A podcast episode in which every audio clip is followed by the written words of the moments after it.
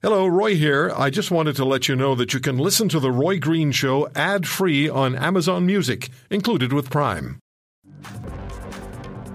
Drew Barnes is an Alberta member of the provincial legislature for the UCP. And Mr. Barnes stepped forward while all the rest of them stepped back. And Mr. Barnes made the commitment last month that he would donate six months of his salary to worthy causes as this pandemic continues. And he has done so with the first installment. He's the MLA for Cypress Medicine Hat in Alberta, and Mr. Barnes joins us on the Roy Green Show. Drew, thank you very much for the time. Congratulations for what you're doing. You took one step forward. I'll reverse that a bit, or at least I'll change it a bit. I think the rest of them took two steps back. Uh, well, good afternoon, Roy. Thanks, thanks for talking to me. Yeah, it. Uh, I've been talking to a lot of, of my caucus mates. We've been quite public about it. Uh, there is some interest there, and, and hopefully that, that this will bring them along. You know, Roy, it, uh, you know, like all, like everywhere in the world, the COVID crisis is severe, um, but especially here in Alberta, you know, especially in Medicine Hat, we we've got a mental health crisis and an economic crisis that, that are just as bad. You know, we we have families and people losing everything, working for substantially less. And in the 10 months of COVID, uh, a lot of these businesses have been totally, completely shut down for four months. Uh, you know, I, I can't imagine losing, you know, you know, four months of income and, yeah. and, and how you continue to go. Yeah. And we know so many small businesses are on the brink, brink of collapse as uh, we've been told by the Canadian Federation of Independent Business, uh, Dan Kelly, the CEO and president of the CFIB.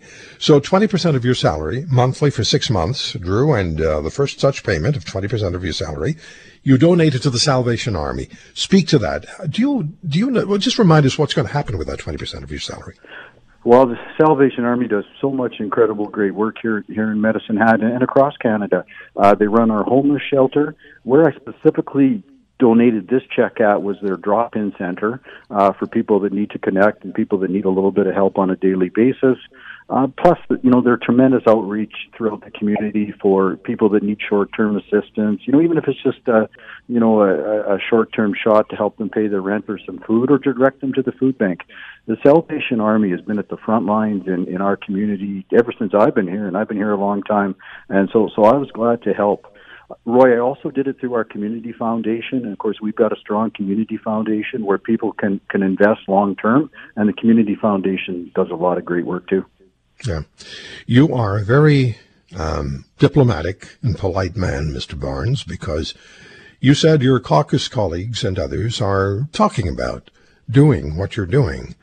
They should just step up and do it and and follow your your example because they would do a great deal of good for the people of Alberta and across the country. Members of Parliament, provincial legislatures, senators who were not elected but appointed should be giving up 20% of their salaries. But so far, nothing other than you.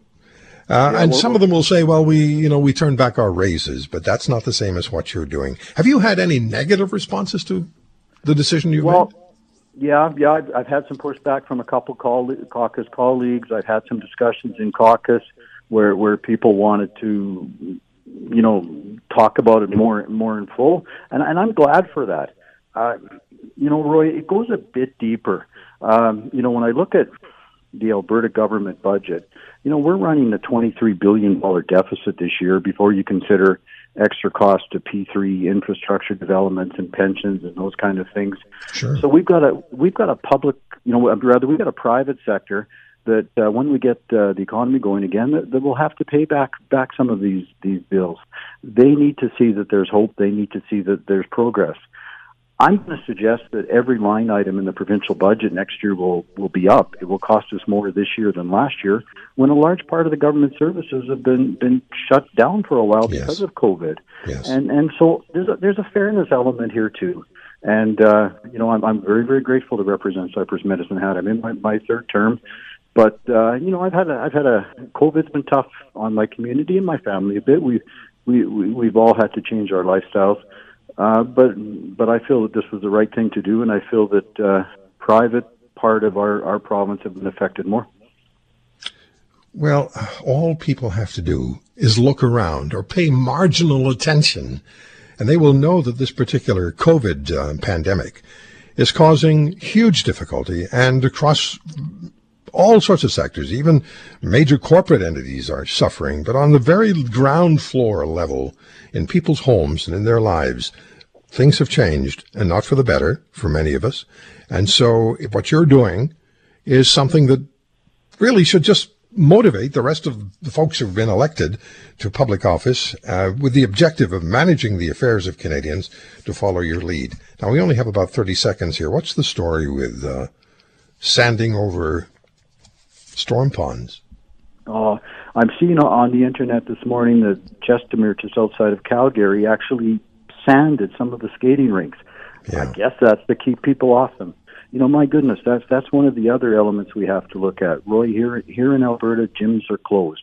In Saskatchewan and BC, they're open. Uh, physical well-being being connects so tight with with mental health. Uh, any, I think there's zero or one case of COVID from gyms here in Alberta. So, so it's not a, it's not a spreader. And uh, you know that physical part, we, we, we need the chance to get out and exercise. We need the yep. chance to get out and connect as best we can. We do. And uh, yeah, and uh, I think I think the government, you know, we're ten months into this now, and I think it's time to to relook at many things okay. and, and let us do what's safe. If you want to hear more Subscribe to The Roy Green Show on Apple Podcasts, Google Podcasts, Spotify, Stitcher, or wherever you find your favorites. And if you like what you hear, leave us a review and tell a friend. I'm Roy Green. Have a great weekend.